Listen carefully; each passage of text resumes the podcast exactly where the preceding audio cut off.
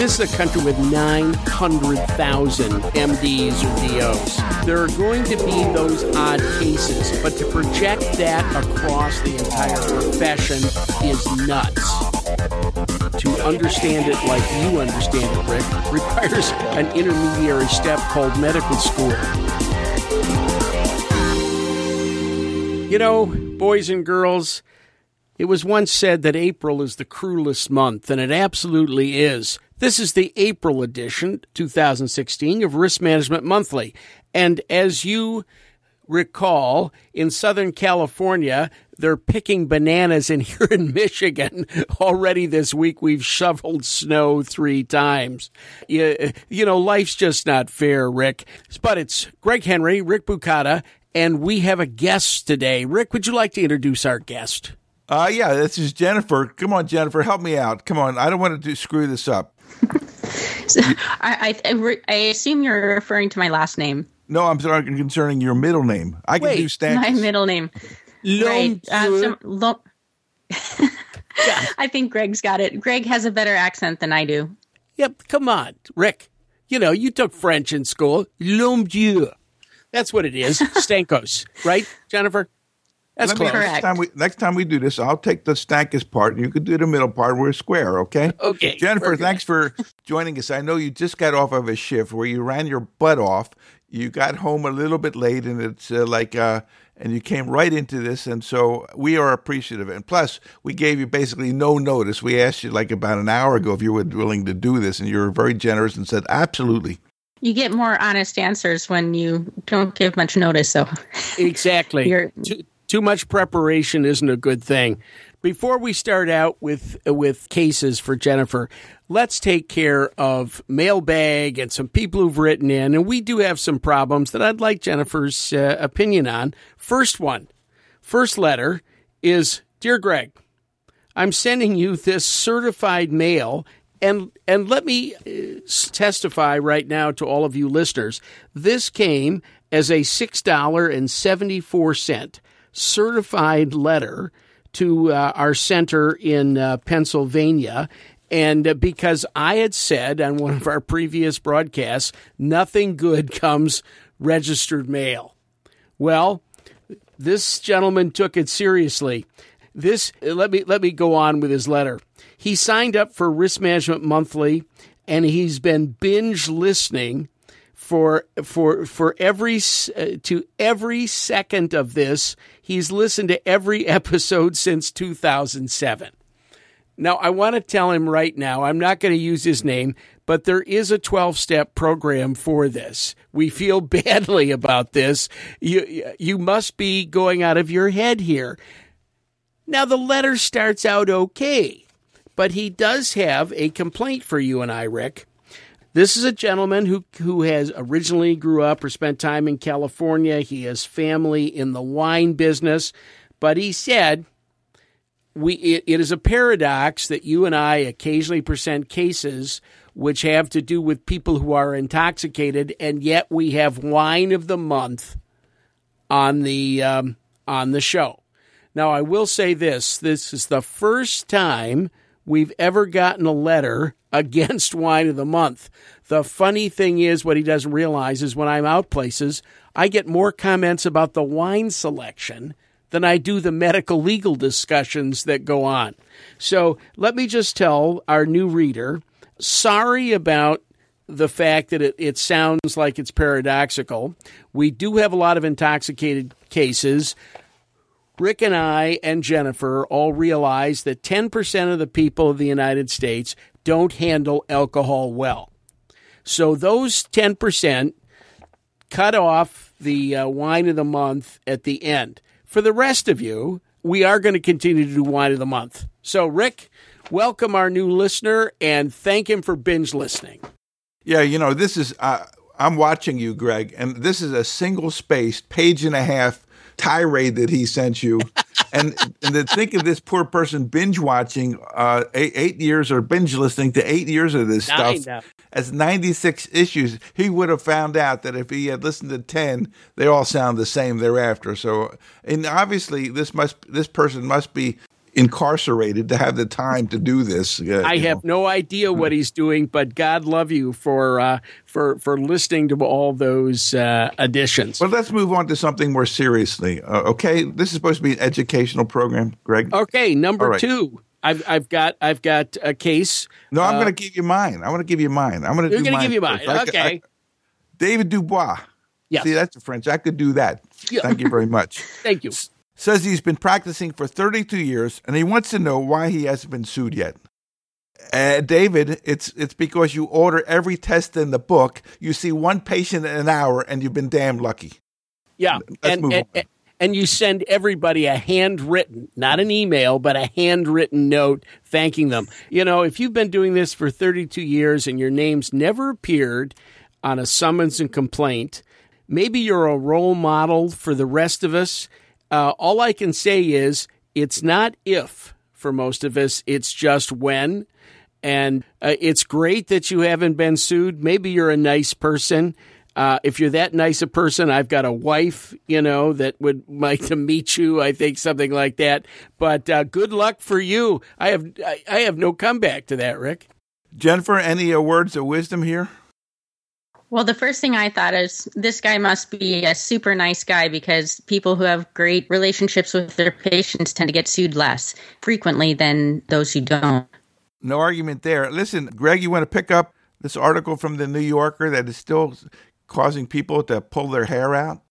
Well, the article from the New Yorker, which which I'm not sure whether we've mentioned this before, but this the article of the New Yorker basically takes what's been being passed around in the New England Journal of Medicine and that sort of thing, basically saying that about 2% of physicians are responsible for what, Rick? 40% of the uh, malpractice payments in the United States. Well, actually, it says 1% of physicians account for 32%. But that's not the part that people are pissed off about. What they're concerned about is this idea that if you've been sued once, you're more likely to be sued again. And this is maybe a red flag when you're applying for privileges at some emergency department, et cetera, et cetera, that yeah. where there's smoke, there may be fire. And people yeah, say, no, Rick, no, no, no, no, no, no. Yeah, first of all, I don't think that's actually the case. The other thing that this doesn't mention is the fact that if you're in pediatrics and you've got five suits, that may be a big deal because most pediatricians go through their careers and never get sued. If you're a neurosurgeon and have only had five suits, that's just a slow week for you because when your outcomes are bad, you know, when, when even your good cases require being fed, you know, you, those are your success cases. There's going to be unhappiness in the population. I, I think it's very hard to take a general number across all physicians, family practice, internal medicine, and surgical disciplines, and say that this is the number. I, I, I don't think that's fair, Rick. Well, the generalization is if you've been sued once, you've been more likely to be sued in the future. And if you're a neuro- neurosurgeon or GP, the, st- the principle still applies. If you're an outlier in terms of the number of suits, you're more likely to be sued again. Yeah. And I, I don't think what's what's the big deal. Everybody's getting all upset about this. Jennifer, you have a sense of this? Well, first of all, to say if you've been sued once, you're more likely to be sued again, given the numbers of lawsuits against emergency physicians, as an example, that's ridiculous. One in two of us will be sued during our career, and one in three will be multiple times. That doesn't mean that half of the emergency physicians are poor physicians. That's that's crazy. So, what I would say is that if you've been sued multiple times, you're you know, you're more likely perhaps to be sued again. But to say that because you've been sued once, you're you're likely to be sued again is, I think, not an accurate way to put it.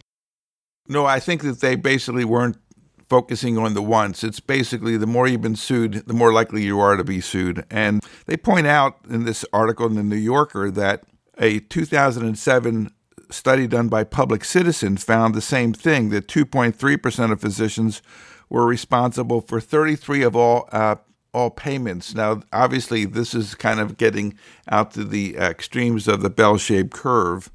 They also have a problem with the data bank. They said it's basically useless.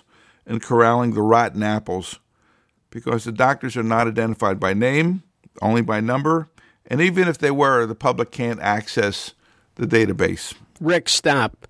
That's where this is going. That is everybody who's writing about this wants to push it so that every citizen can just push a button and open the data bank. And what that does is say that they're going to take raw data, unprocessed, and everybody's going to get to come in and say, I don't want to see Dr. Bukata because he's in the data bank. I mean, I think. I think we have to look and see what the aim of all these editorials and all this discussion is, and that's to open this up to absolute, unfettered access to the data. And I'm not sure that's good. I'm not sure that's in the public's best interest. Well, this is just what this article is saying, and I don't claim to be necessarily supporting it. But, but, but, but, but, did you see this thing where they point out that Dr. 33041 had at least 31 payouts over a uh, 12 year period, totaling more than $10 million? That's pretty impressive, 31 payouts. They also have Dr. number 43923. You know that, Dr. Greg? Yeah, yeah, yeah. So, well, he was a friend of mine. Yeah, exactly. Right. Had 21 payments, including uh, eight improperly performed surgeries, three unnecessary surgeries, and uh, good for him, two wrong body part surgeries. Yeah. Well, Rick, let, let, us just be honest here. This is a country with 900,000 MDs or DOs. 900,000. There are going to be those odd cases, but to project that across the entire profession is nuts. And they they really don't propose a solution to this except saying, well, everybody ought to be able to look at it. I don't know how that stops this kind of criminal activity. I think one of the things we're trying to suggest is that this database may potentially be used for more looking at physician behavior than it is currently. Right now, it's just a, a only few people can access. And this article was written by, of all people, an MD-JD neurosurgeon of all people, for crying out loud. Talk about if you want to find somebody with have characteristics of a bad personality, a neurosurgeon who's also an, a lawyer. Oh my God! Oh, you know that brings up not that they're particularly analogous, but Jennifer, give us, please give me three minutes, two minutes of your background. It's extraordinary, and I think that our listeners would enjoy hearing the diversity of things that you're into. So, first of all, not all lawyers are bad because I happen to be one, but I've had a really blessed and interesting life. This is my second career being an emergency physician. Prior to that, I was a medical malpractice defense attorney working for the United States Army at a large teaching hospital. And in that role, I managed every case through that very busy hospital across a variety of specialties. And so I've seen a lot of medical malpractice cases and have been involved in those. And so that gives me a unique perspective practicing and then also trying to teach and help my fellow physicians to avoid being sued. But Jennifer, tell us about your police career, your your your Ninja Turtle career. Come on yeah, your karate career. Come on. Yeah. Actually, I did take karate, Greg, as a and and I, but I I wasn't like a triple black belt. But I've you know I just I love life and. Every time I see something new and unique and interesting, I just feel like I need to experience it. And I think that's one of the things that uh, drove me to emergency medicine because it's such an interesting, interesting job every day. But yeah, so when I was 21, I worked as a police officer in Denver, and I think that's what gave me my love for the law and, and procedure. But I did that because I was trying to pay my way through college, and it was a great way to do that. And in the process of going through all my pre med work and being a police officer, I decided to combine the two. So I went to law school after that before going to medical school. But I always thought that I would go to medical school. It was just a two year detour. But um, in the army, I was able to go through airborne training and and do some other fun things like be a, a military judge. And a turtle ninja turtle i don't know where the turtle thing comes from. That implies a, a, slow and slow creature that uh, that turtles. But no i was able to compete on the american ninja warrior last year. That was great and and like i said i just enjoy a variety of fun things. All right, you've now been identified as an overachiever. and well, uh, no, actually, no. I, I told my I told my residency director one time that uh, she asked asked me to describe myself, and I told her I was a Type B person, and she laughed at me, and I said, "No, really, I'm a Type B person. I'm really laid back." And yeah, yeah, right. Just, okay, yeah, no, just, yeah, we all believe that. Can I give you another quickie here, Rick? This deals with governmental immunity and the term gross negligence but it has nothing to do with medicine. This is a very interesting case Keel versus Palmer. Came down in the Michigan Court of Appeals, went to the Michigan Supreme Court, and it had to do with a an agent of the state, a cheerleading coach at a public university, who uh, was sued. And despite the fact she testified, the university testified, they took numerous precautions and safeguards to protect cheerleaders, it is if you've ever watched a lot of these competitive cheerleaders, this is dangerous stuff.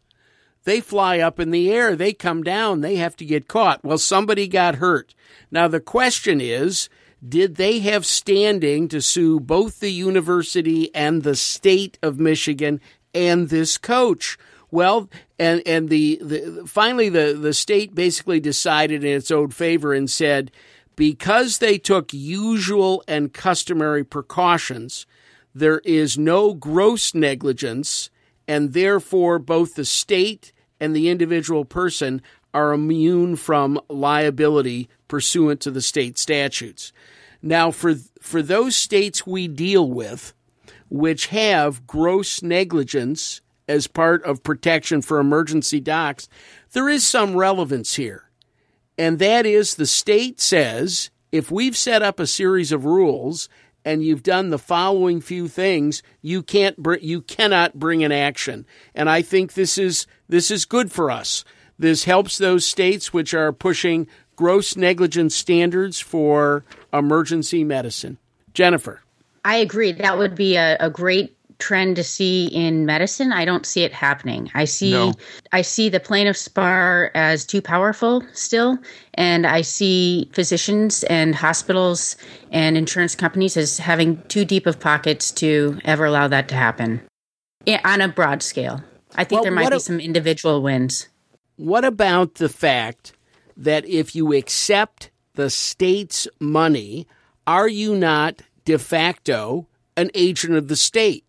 So if we're seeing you know, Medicaid patients, aren't they essentially the state's patients? Aren't we agents of the state and then would fall under the governmental immunity of the state for doing that work? I mean, what, what, what's the legal argument there? Well, you just made it, Greg, and I think it's a great legal argument. Whether or not that would fly in in practice, I, I just, um, you know, every time we try to make any inroads in tort reform, the plaintiff's bar, you know, comes out en masse and and is somehow able to defeat that. But I agree with you. I think it's an excellent argument, and it's one that I think that we should support as a profession and in any way that we can through legislative act, you know, actions and and advocacy. You know, the problem is some of the governmental immunity, which uh, we might view as a good thing, is a bad thing.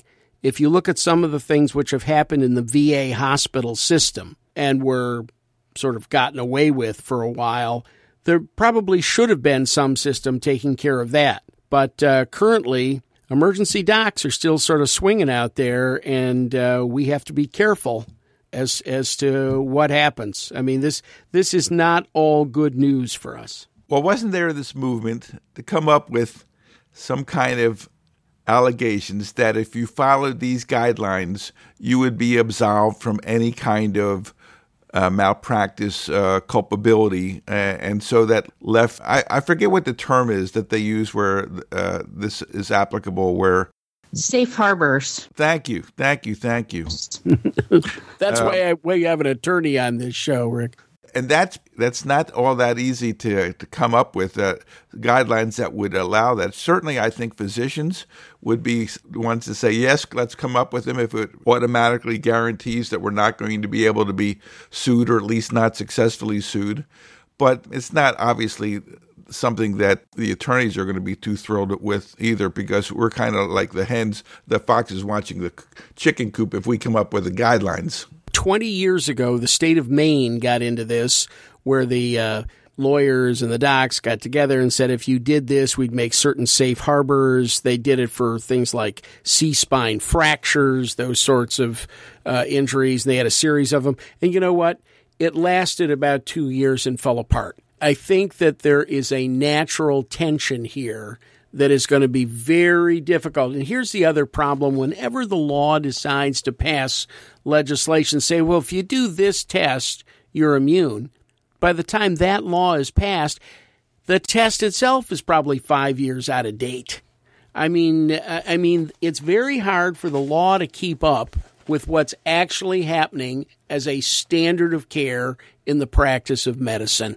They're always behind. Yeah, although there are some really kind of simple things that could potentially be done but you, you know the energy to take on these initiatives is probably just not there. As an example, something simple like every glass caused wound, if X-rayed, would absolve you from a foreign body if the X-ray didn't show it. You know, something something like that, where you could just do so much. But it, but in any case, there are these three states that we periodically talk about that have this new standard where you have to be an out and out felon to get uh, convicted of a malpractice, like oh, Georgia and a couple others. Uh, be very careful there, Rick.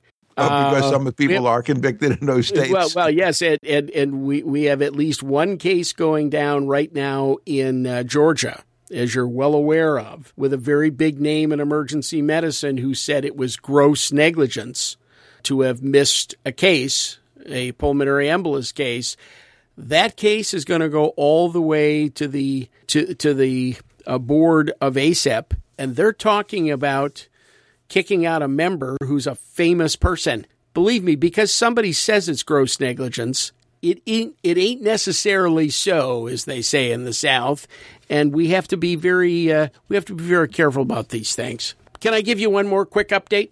Yes, please. Okay, Langley versus Rupert.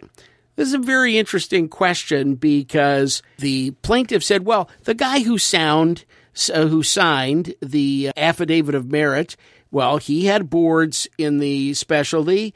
He says he devoted 50% of his time. He did this, he did that. We haven't done the search yet. And actually, the defense in this case took his affidavit of merit and said, basically, presented a Daubert challenge and the Michigan Court of Appeals said just because you meet all the standards, if what you're saying is still crap, it's still crap. And they stopped the case at that level, would not let it go on through the usual discovery phase and uh, where you might have expected the Daubert challenge to be applied. But this was right, off, right out of the gate. The things that he said in his affidavit of merit were considered to be egregious, a deviation from what the majority of physicians believe the science to be, and we won on that one. And that is a uh, that was an important victory here in the state. Do you want to go on to um, another email? Sure. Jonathan Landis brought up the issue of ECG overreads, and do we need to do it? And if so, what systems are out there? This uh, Jonathan's from Hawaii, and apparently there are some hospitals that are quite small, isolated, and their ability to do EKG overreads are substantially more difficult than large hospitals where it uh, there are lots of doctors around and you could do it more or less contemporaneously and and that's because there's no electricity between the islands in in Hawaii is that the problem here Rick or what, what's the actual problem the more fundamental issue is is are EKG overreads the standard of care that we uh, are required to comply with. Uh, Jennifer, what do you think? Well, the way they work in practice oftentimes is, in my opinion, fairly useless. A lot of times the overread isn't done for a week. There's no communication back with the uh, treating physician, and there's no contact with the patient when it's abnormal. I mean, so many of them are abnormal. It kind of depends on the clinical picture, what else is hmm. going on with the patient. So I honestly, I, am not sure what the utility is other than to be used against you later if there's a discrepancy. Um, so I'm not a big fan of them. Well, I guess the, my question is is it the community standard that EKGs be overread by anybody, whether it's a colleague emergency physician or a cardiologist or or anybody? Well, I think it is the standard, but I'm, again, I, I'm not sure that it, it's one that ought to exist, and and you know maybe that's something that should be changed if it you is know, we, the standard in your community. We were involved in this years ago with uh, X-ray overreads what does it go- good does it do any physician who sees a C-spine film on Friday night to get an overread on Monday that says repeat films required, suspicion of fracture? It's useless to the patient and it's only deadly to the doctor. You got to ask a question. What's the EKG overread for? I, I'll tell you what it's for. It's to put a charge on that EKG before it's filed. I don't know why emergency physicians can't can't uh, take the information off that EKG. And now that the new programs are in for reading, I don't believe that the computer read of the EKG is that deviant. I'd be interested to see a, a paper that actually looked across the United States and say how many patients were actually improved or made better by an overread later on of their EKG. Because uh, we know it's improved the ability of cardiologists to buy condominiums in Florida. Has it improved the health care of the patients of the United States? I don't think that, that they can prove that.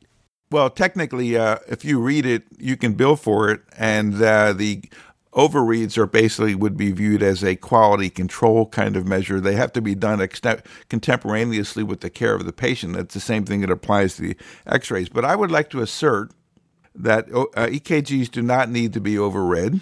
I would like to assert that these are within the core competencies of board certified emergency physicians.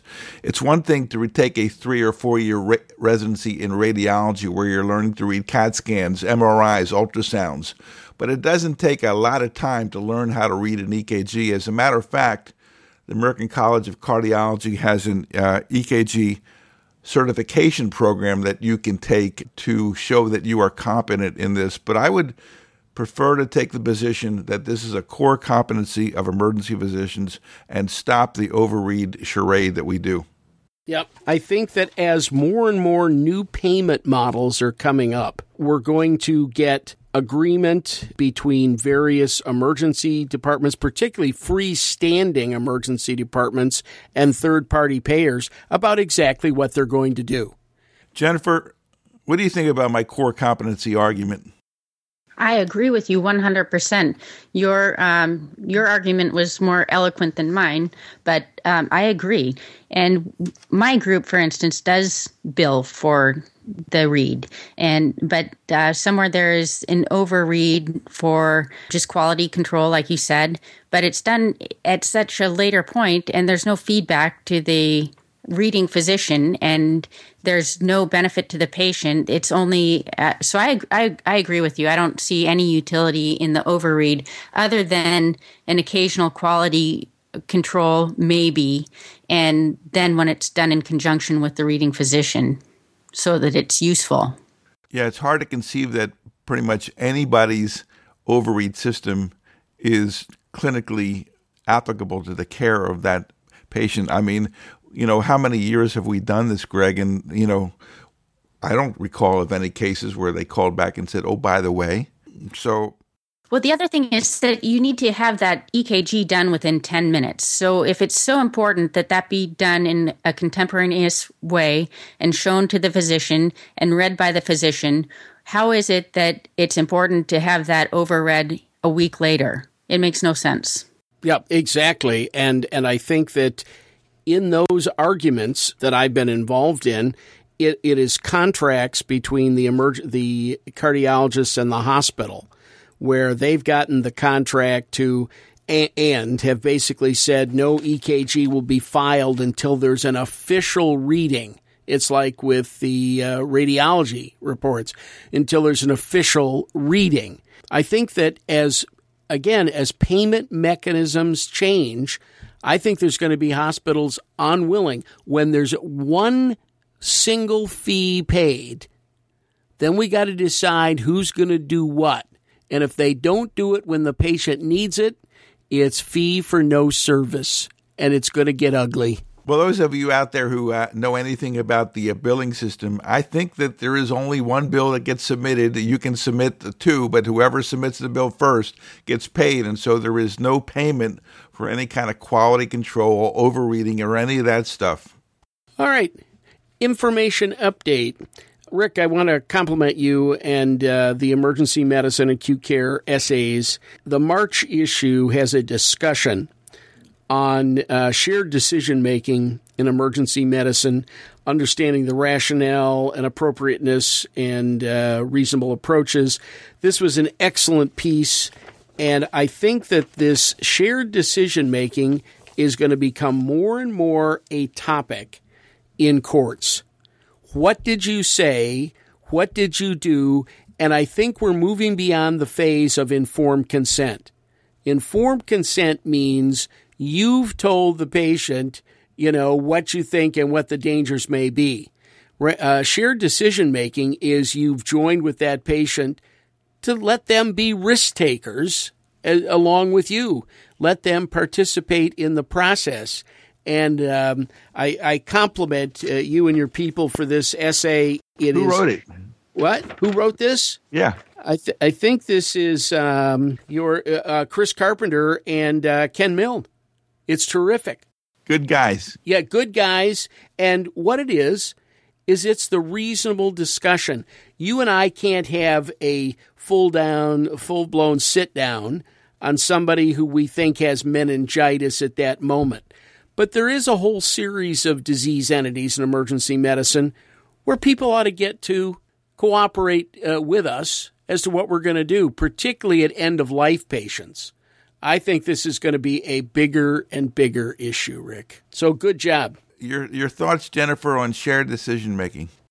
Well, I love it. You, from a legal perspective, how well does that hold up? I don't. I don't know. I don't think that there's enough data out there um, to suggest that when a patient takes on some additional risk on their own in conjunction with you, whether or not that will reduce the physician's risk. But I do like the idea, and I think that it's important, and I think that the patient should have some choices, particularly when you're talking about testing and things that are not benign, like CAT scans. I actually personally use this a lot in my practice when I'm dealing with an abdominal pain that I am not particularly concerned about, but that a lot of people would go ahead and just CAT scan. And I let the person know what their risks of getting uh, leukemia or other cancer from that test down the lo- road will be. And we decide if their pain is really and clinical picture is really that important at this moment that they need to have that test versus watch and wait and come back. You know, one of the things I think is really difficult in shared decision making is to give the patients a true assessment of the risk and benefits of the options. As an example, if you were talk, going to talk to somebody about TPA for stroke and wanted to quote the relative risks and benefits, and you used the NINDS study, you would have to say that 12% of the patients got benefit and 6% got harmed. To be very candid, I uh, doubt very much whether the vast majority of emergency physicians know the numbers on this very important, most important study in this area, and and I and I think that you don't want to get yourself into a position where it's like, well, he didn't tell me that. You know, if I knew it was that it was that, you know, like that, that was the case, I wouldn't have done it, kind of thing. So I think that you know to give informed consent requires that you need to know what the risks and benefits are. I think if you talk about uh, antibiotics for appendicitis, as people are starting to do now, you need to know in general what is the failure rate of that therapy and what the options are and what are the risks associated with it. You just can't say, well, you know, some people are using antibiotics and it and may spare you an operation. I don't think you can do that. Well, I, I think what you have to understand is To educate every patient to understand it like you understand it, Rick, requires an intermediary step called medical school. You've picked out a good example with the appendicitis. Are they more aggressive about this in England? Yes, they are. And it seems like the pub- public puts up with it. I'm still not sold on this. If my grandson had rebound tenderness and it looked like appendicitis, and understanding that those who are treated with a- uh, antibiotics will still need to have their appendix out about a third of the time in the next two years. Uh, you know what? I'm not sure that all of our people are qualified to carry on those discussions with the patient. And I'm not sure every family understands that discussion well enough to know what to do.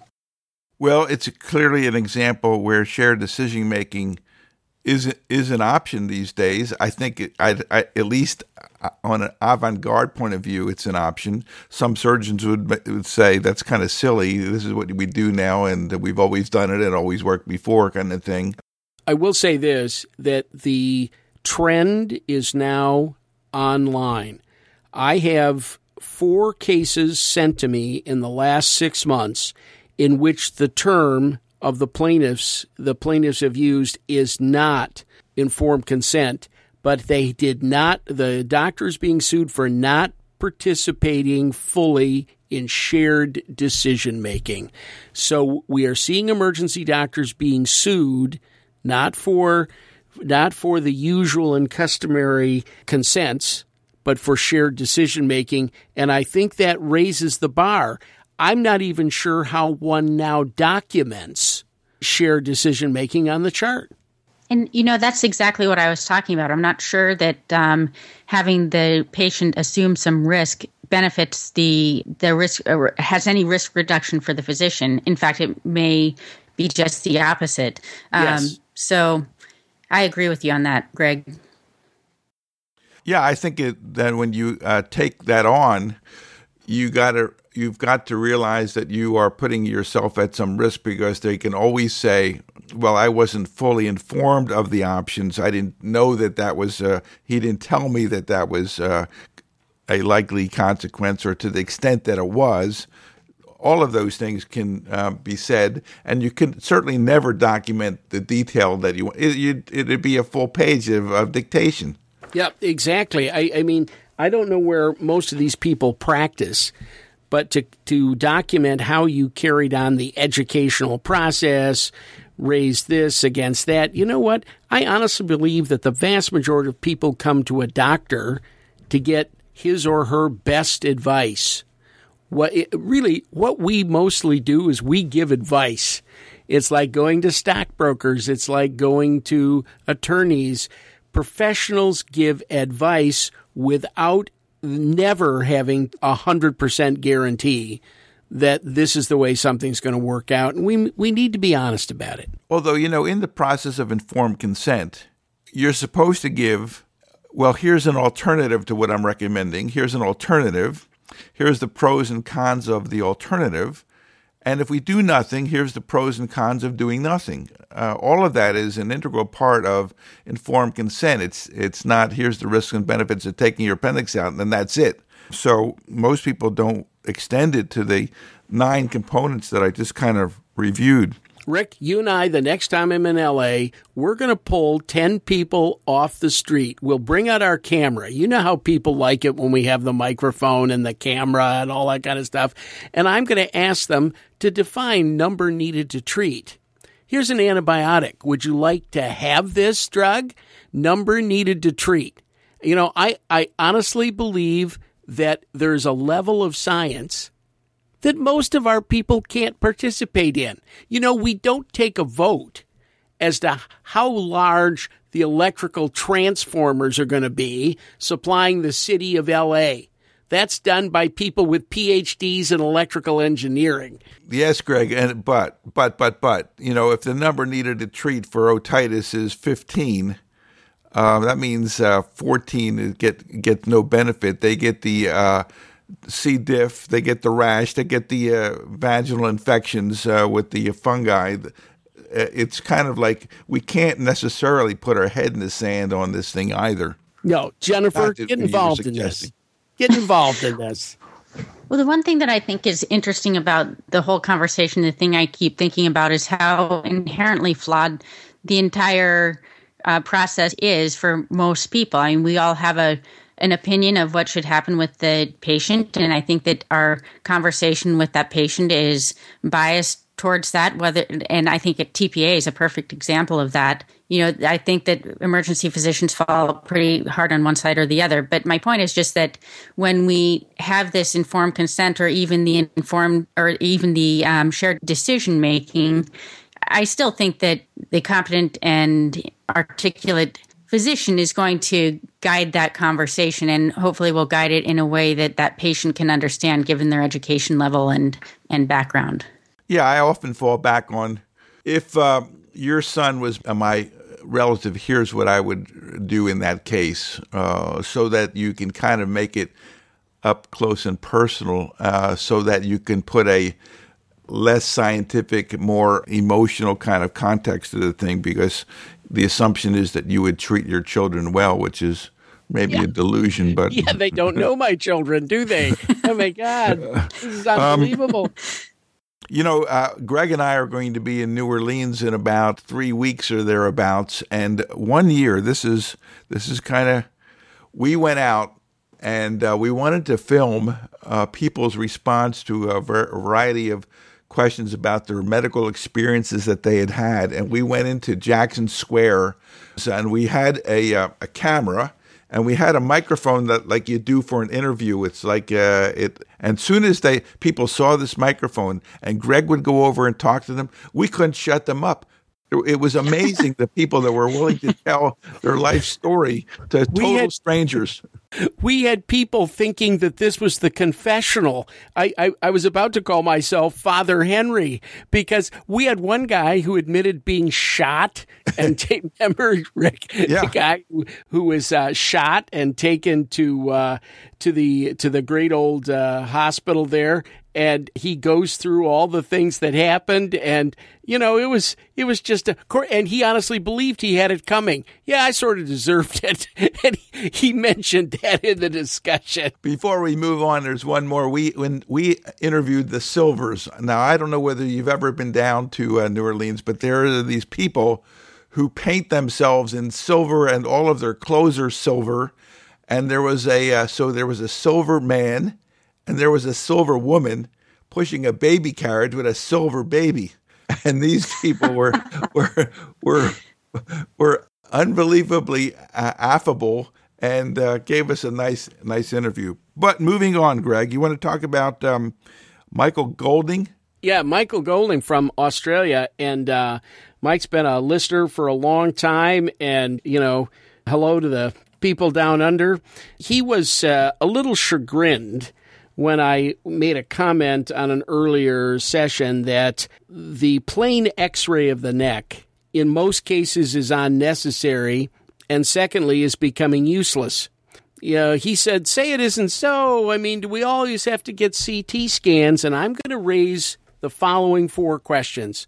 I, have reviewed this literature currently for the EMA course this year. What's that? What's, what's, what kind of course, Greg? Is that? Yeah, the, the Emergency Medical Abstract course, Rick, what, which is a wonderful course, but enough shameless promotion here. And there are four points that I think need to be made. The first one is whenever you shoot multiple views of the neck on anyone, it requires movement of the patient. So if that patient isn't stable, it takes more tech time to do a, a four, three, three views of the neck than it does to shoot a CT. So it's not conservative with regard to tech time. Number two, in the since 2007, most everybody in the Western world has reduced the amount of rads shot to the neck by a factor of 10. There's, there are two papers in the data bank that look at the two of these Canadian papers that looked across Canada at children's hospitals. The variation in RADs used was unbelievable. And they finally got together and said, enough. We can do it with this. So instead of being four, 400 times the, the amount of, uh, of radiation we'd use in a standard set of films, it's maybe 40 times or 30 times.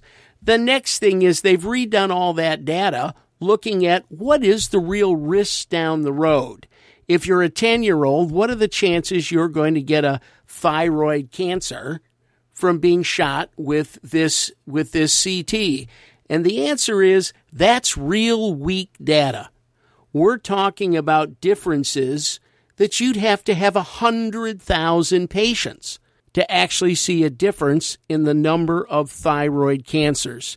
So, the only valid reason to say no CTs of the neck, and again, I'm a conservative, I shoot these on fewer people than you can ever imagine. But if you need an x ray, if grandma fell out of the of bed at the nursing home and now can't move her neck, I want to get the best film possible, and that's a CT and the chances you're going to give grandma any cancer are so small, forget about it. You know, I, I, I think we need to feel, com- feel comfortable with real technology, which is actually moving us ahead. And if I had any question, and I don't know any emergency docs who uh, think that the CT is always easy to read, particularly in people who are bent and scrunched around uh, the the CT film is easier to look at than the plain film. So if, if if the plain film isn't dead, let's just say it's dying.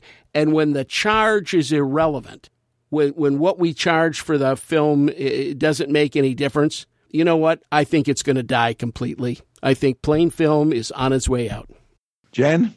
I think that it, that's a, a, a dangerous statement, and the reason is that I think that we are so overusing CTs. I agree that it's really difficult to interpret plain film on an elderly person with a lot of degenerative disease, but as a general rule, I wouldn't say that the plain film is dead at all, particularly on young people.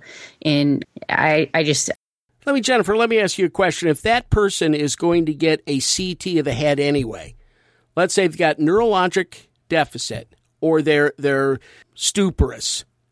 Are you going when it takes three seconds longer if you're going to do their head to do their neck? What are you going to do? I do the neck also in large part because you're already there. It doesn't take a lot of extra radiation to complete that study. Right. And again, I'm not sure exactly who the bugaboo is we're afraid of. We've already said that before 2007, yeah, they're using big doses. That's been cut down to a tenth of what they were. And I think a lot of our thinking does not reflect that. First of all, there's all kinds of people who get studies who need no study.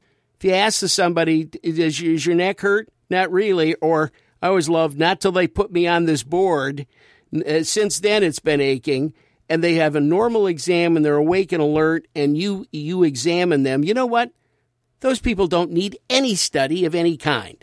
If, if they really need a study, get a good study. This is a really tough one, uh, I think, because you're right.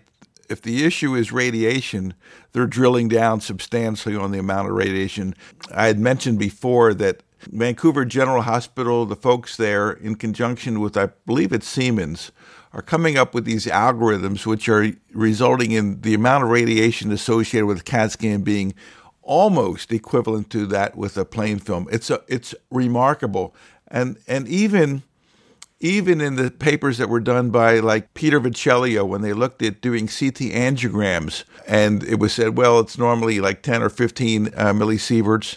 They're now down to one, two, three millisieverts to do these things, which is nobody would ever uh, believe that it's in such a short time the amount of radiation would have decreased that much. So uh, this is tough. If the only issue is radiation, and what if the radiation became essentially comparable? We know that the CT is a better study. We know that. The, there's, the literature is very clear on that. So if it's only a matter of radiation, what happens when, when they're the same?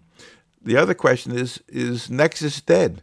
I mean, there's going to be, you know, if you talk to Jerry Hoffman, he would say this is ridiculous to talk about if the C spine X ray did. He said Nexus works. Nexus is great. Nexus didn't miss anybody with a significant injury, although there are certainly other papers that suggest that CT is substantially superior to plain films. Yeah, and, and it's not in. It, what Jerry would say, I, you know, I'm sorry, Jerry is near to comment on it, but he agrees that a third of the fractures were missed with plain film. He'll say that. What he's saying is that that there was very little, if any, operative intervention or change in therapy based on those injuries, and that may may be correct. But I but I think that at a certain point in time, what are we what are we trying to stop here? If it's too much cost, drop the cost of the study. If it's radiation, we're already cutting down the radiation of the study. If you're going to shoot their head anyway because of significant trauma, why move the patient? If you seriously think the patient have a, a, cervical spine fracture, why move their neck anymore? We're not we're not talking about people who we seriously think are have this has a cervical that. spine fracture. We're talking about all the others, the vast majority of others, where we really don't believe that there's a high likelihood of a cervical spine fracture. Those are the tough ones, not the ones who've got a bonk in the head and are and are exhibiting, you know, altered consciousness. Those are those are easy cases, right? But the, but again, I think we need to ask some real questions here about how come all these other people are getting plain films in the neck when they probably didn't need anything anyway. Jennifer, help us out. You know, here. Well, you know, I have actually a, a perfect case example for this, Greg. I was um, I was in my residency up at Taos, and I had a young man come in who had a snowboarding accident. He went off one of those big flat top jumps and came down um, on the back side and landed kind of on his back going down the slope. Not a horrible mechanism of injury. And he said that it kind of hurt, but he got up and he rode down the hill and no problem. Got down to the car and he started to get kind of sore on the lateral parts of his neck. And he didn't have any midline tenderness, but you know, to just to just being thorough and to appease myself, I decided to get some plain films, and he ended up having an unstable C2 fracture that I wouldn't have picked up. I would not have scanned that kid. He, he had he was neurologically intact. He didn't really have any head trauma. He had a helmet on, wasn't complaining of that. And is that is it a rare instance that that something like that would happen? Yes, but having that tool at my disposal probably saved a, a, a pretty bad injury for this kid. Well, we're not going to have a final judgment here, but I think that there's going to be come a time when we've got to ask ourselves the huge number of people who need nothing, and then what's the correct study if you're if you're going to pick up everything. And uh, I don't think we're there yet. Can we do a case, Rick? Please do. Oh, you're going to love this. It's going to drive you crazy. And I'm glad oh, Jerry. Oh, oh that's great. I'm glad Jerry is not here. Failure to administer Tamiflu blame for swine flu death. I, I trust me. Good luck. Good luck. Trust me. Okay. This is a 27 year old, and it says, and this is in a doctor friendly state. Okay. State of Montana it doesn't get more doctor friendly than the state of oh, Montana, God, right. unless it's the state of South Dakota. They're very fortunate to have the few doctors that they have. Exactly. This is a 27 year old who died of swine flu during the 2009 H1N1 flu pandemic.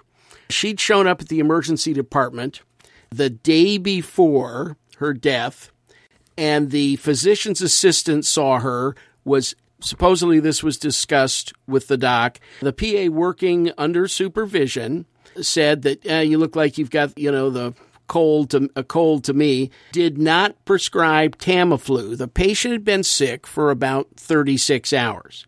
And so they found some and she came back the next day and died from some other kind of uh, meningeal process and they found an expert who was willing to say if they'd only started Tamiflu on that first visit, she wouldn't have died.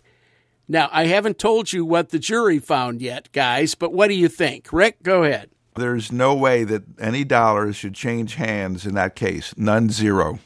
How about what, what 10 million in Washington state? 10 million. There's a recent, very similar case of a pregnant woman who went in with normal vital signs, pretty normal exam, wasn't feeling well, URI type symptoms, and turned out that she had influenza. She died a couple days later, and um, and the child lived for about six months and then also died. But um, the the finding was that the doctor, the emergency physician, didn't give Tamiflu, and and that was that was what caused this this harm. It's really it's really scary and really unbelievable. Well, let me let me just tell you that the plaintiff's expert in this case, they could not get one in emergency medicine against the emergency physician, who by the name of Carter, and the um, there was a pulmonologist. Well, there were two pulmonologists who testified that they'd heard of people being saved with this, and, and you know it just makes my blood boil as as I read this sort of thing.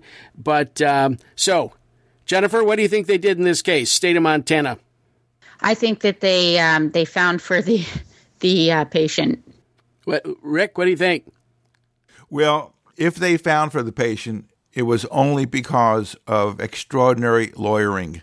There's no data that suggests that, to my knowledge, that giving Tamiflu to any hospitalized patient in any way changes the outcome. None, zero. By the way, we all know hospitals that believe in that and require you, when you admit a patient from the emergency department, it, it was some sort of acute pulmonary process to start Tamiflu. And we that, also know that outcomes in legal cases are not uh, necessarily data driven, right? No, this is lawyering. This is. Oh yes, ex- yeah, but yes, excellent lawyering. Okay, here it is. Here it is. Jury returned a 10-2 defense verdict. So again, the people of Montana come through for us.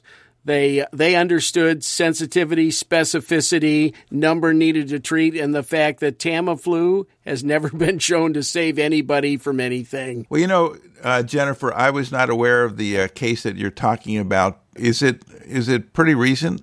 It is pretty recent. Yes, in fact, I, I would I'll have to go back and get the name of it for you, but um, it was absolutely shocking to all of us, particularly in flu season, and particularly when so many of us are not fans of Tamiflu ever. We don't, you know, I don't think that that's a, a, a great, great medicine. You know, the ramifications of that are just absolutely frightening, terrible, I think. And um, I'm sure this is going to be appealed. This this cannot stand. Uh, yeah, the outcomes were bad. Had nothing to do with the treatment.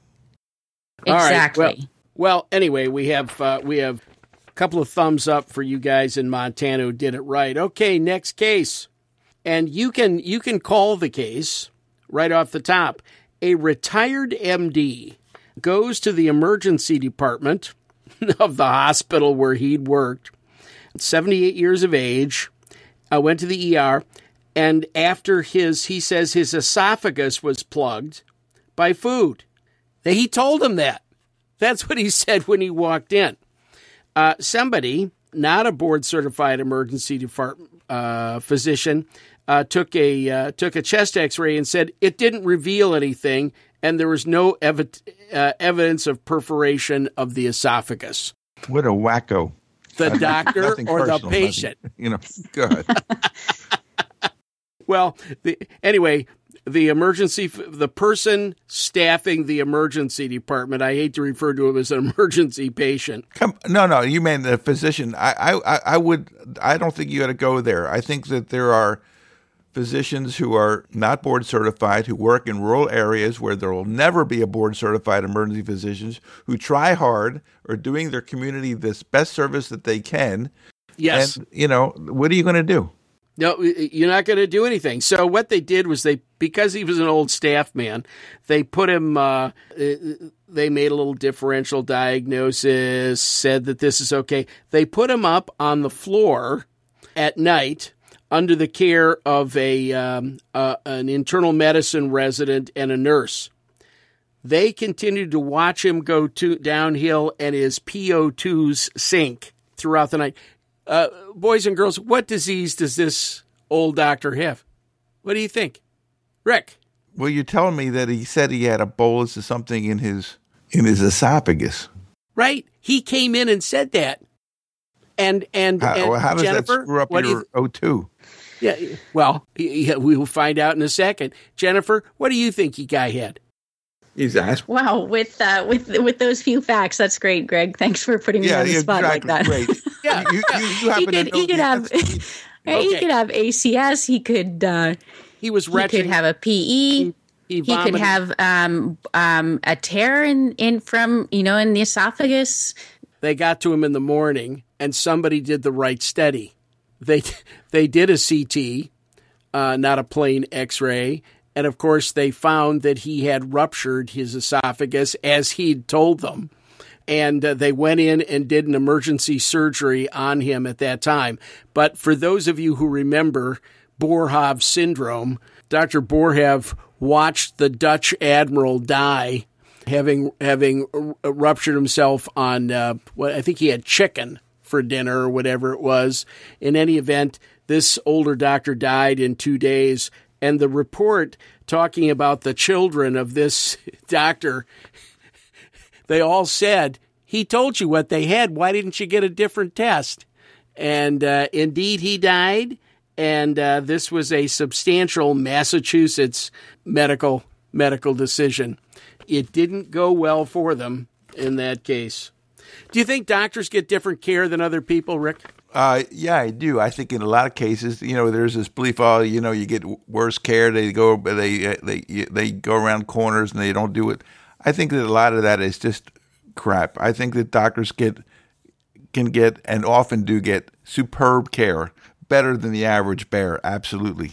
Yeah. Occasionally, are there mistakes? Yes, there are. occasional. yes, there are mistakes. Um, I think the biggest danger with treating physicians is that they'll often self-diagnose and and then you're biased when you're working that patient up. But but that's the only danger I see. I actually have a I have a wonderful doctor for my uh, diabetes, and he slaps you around day one. Said, "Listen, I take care of a lot of f- famous people. Shut up. I'm running your case. You got a problem? Give me a call. Do this or that, but do not do your own experimenting." He said, I expect the same out of you as I would from anybody else. And if you look at this guy's list of patients, he has a lot of people who you would know. And um, I like his attitude. He, he said, I'm going to treat you well, but I'm running the show. Sounds like a big believer in shared decision making. well, actually, he is, Rick but but you know he has to put up with so many so many physicians okay next case I'm going to, uh, uh, I'll give you only three facts and we'll see how you do. 14 year old boy with pain in his testicle. We got it. We got it. Move on. okay. Uh, unfortunately, again, he came in. Mother says he's crying at home in pain. He gets there and he stops having pain. Somebody sees a few white cells in the urine and says he oh, has God. what? Hepatitis. And so they take him home and and he's crying again. And the dad said well he's just a wimp and all that kind of stuff. The next morning of course they removed the testicle. Uh, it was uh, it i don't know how often we're going to have to see testicular cases. If you're a male if you have pain below the umbilicus i have another case here where the child came in with a right lower quadrant pain but there's no evidence, and one of the one of the uh, charges was that they did not properly examine the patient. And sure enough, if you look at the physical exam, nobody checked in a lower abdominal pain in a boy whether he uh, uh, penis and testicles. Why wouldn't you, since it costs you no money, to just reach down there and feel? I have no idea.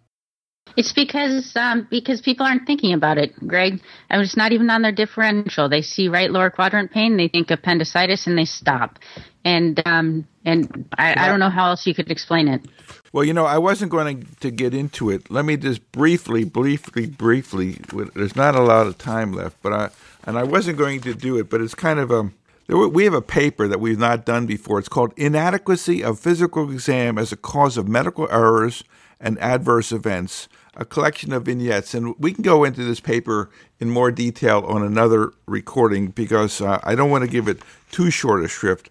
But at the top of the list, in terms of errors that doctors made, and these are errors that were self reported, was failure to do a decent abdominal exam, which resulted in delay of making a diagnosis. And this is a paper which has some good information, but that was it's it's kind of in keeping what we just talked about. You got to basically do a decent exam, and the uh, lower part of the abdomen count, counts, kind of thing. Again, we started we started a. Um, a little project a few months ago talking about all the dumb excuses we've heard why I'm late to the emergency department. I've had people stop me, call me, grab me, and say they love that and uh, and they said, uh, "Yeah, here's some others for you, and you ought to you ought to deal with it." And uh, and uh, so, well, listen. We- before you get into that, the reason that this matters is because being chronically late is a, a canary in the coal mine of a doctor who's got some issues. Whether he is doesn't like his job is probably close to the top of the list and it's got some. This may be a tip off to a doctor who is being challenged, and you want to try to identify these people early. Try to save their careers because this may be a suggestion of a doctor who's burned out. Yeah, this this could be an early sign of depression. There's there's no question about it. I mean, hopefully most of you didn't come from a family like mine where my father basically said if you're early you're on time, if you're on time you're late. And uh, I mean, those those old World War II guys were just hard asses. you gotta gotta try to avoid them. But I I, I liked uh, some of these, such as uh, he said. This gentleman dropped these off. Said the meeting ran late. Of course, the comeback to that is why did you plan a meeting that you knew could run over when you're you're scheduled for a shift? Number two, I had a dental appointment. Number three, I had a doctor's appointment. Finally, am I late? Am I actually late? And uh, if there's anything that got me insane as a director, it was people who wandered in the door late. And Rick, you're right. As the director, you pulled them aside, and what you found out was there were other problems going on in those people. Emergency medicine is one of those businesses that does, there's nothing as I don't think you can do anything as good for your fellow doctors as to show up 15 minutes early and start seeing patients. That's such a wonderful thing to see that guy walking through the department, heading to the uh, the doctor room where you get your your your jacket on. It's yep. like, thank God, you know. Yeah, I in all my years when I used to say, would anyone object if I started work early? Oh yeah, absolutely. Uh, yeah, I never saw that in all those hey, years. Keep your hands off my patients, damn it. Yeah, right. Exactly. Never saw it. Okay, Rick. What else is up? Uh, Jennifer, do you have any uh, closing words here, or words of wisdom uh, that you would like to impart to our eight thousand listeners? or, or it, eight, it, it, was one. Oh boy. The, no, I. You know, I I really, um, I really value these risk management monthlies. I think that they're very beneficial, very thought provoking. From today's thoughts, I think really, if I had to summarize it, would be to to think about informed consent involving the patient, how you're going to document that in an efficient and reasonable way, because that's important. My tip to people when I give talks on documentation is that if you have some shorthand, some shorthand way of, of saying this is how I inform patients on, say, chest, going home after chest pain or mm-hmm. abdominal pain, and I always do it the same way. If you say that you always do it the same way and you document in your shorthand and you actually do that, then I think that it can save you a lot of time and also decrease your risk a little bit. Excellent I, advice. Excellent advice. What I always told them to teach them to do is to say, This is my usual and custom. I have no reason to think I did not do my usual and custom in this case. Why would I varied when in this patient when I always do it this way? Because it really that that's the best we can do. Anyone who thinks they even remember the patients they saw last night is pretty much lying. And uh, when you try and write a history on a patient you saw two weeks ago, impossible. When those things appear in your in your box, I have no idea what those things mean. Jennifer, is there any kind of phraseology that you put into the chart regarding any kind of standard chest pain, belly pain, you know, those kinds of things that come up all the time? You can use dot phrases now, and certainly I use that when I have a system where I can. I, I, work in a couple of different places. When I'm on Epic, I use a particular dot phrase. On um, strict return precautions, I have one for chest pain, one for abdominal pain, things that are more high risk or headache. And then um, and when I don't have that option, I just say strict return precautions are given, and and I have pretty much a similar spiel for the the high risk cases that I see and send home. Mm-hmm. And so, you know, if if ever I were called um, to a deposition to talk about those, I could say, "This is my spiel. This is this is what I say for all of my patients and agreed that you can't remember every patient but if you do things the same way every time then you can you can honestly say that and and I think it it helps you a lot. The one other thing that I would say also that we talked about was um, talking about knowing the literature, knowing the numbers, being able to actually give good informed consent or have shared de- decision making. I agree with you. If, if you don't know the numbers on TPA or you don't know the numbers on treating an appendicitis with antibiotics, then you really can't give informed consent. And so, yet another reason to continue with uh, your continuing medical education. Yeah, I think the uh, a subscription to emergency medical abstracts would go a long way in terms of helping you out here. You know, Rick, cutting through the uh, literature and the fog there and getting right to the heat of the matter. Hey, listen, Greg, let me tell you, I'm looking at my watch. We have uh, about 2.5 minutes for the wine of the month, Chief. Ah, we can do it. All right. I understand that we started this program off with a little trashing of us for having wine of the month. But for those of you who are willing to keep listening for the next two minutes, I want to bring back two oldies from the past, which have had some had some days when they were down a little bit, but they're back now. And uh, the best tasters around say so. I've been uh, I've been tasting their their their wares for years, and one of those is Sebastiani. Uh, Sebastiani's, and if if I had to pick one out and say, hey, what's great for the money? Sebastiani's 213, yeah, 2013 Cabernet Sauvignon, Sonoma County, 19 bucks. This is a 92 wine. 19 bucks. 19 bucks. Down the street, they're selling wines for $200. So I would go with that one. Sebastiani, they've been around forever. They're terrific. Lastly, I have been a fan of, of Stag's Leaps a Stag's Leap since I was uh, practically a medical student.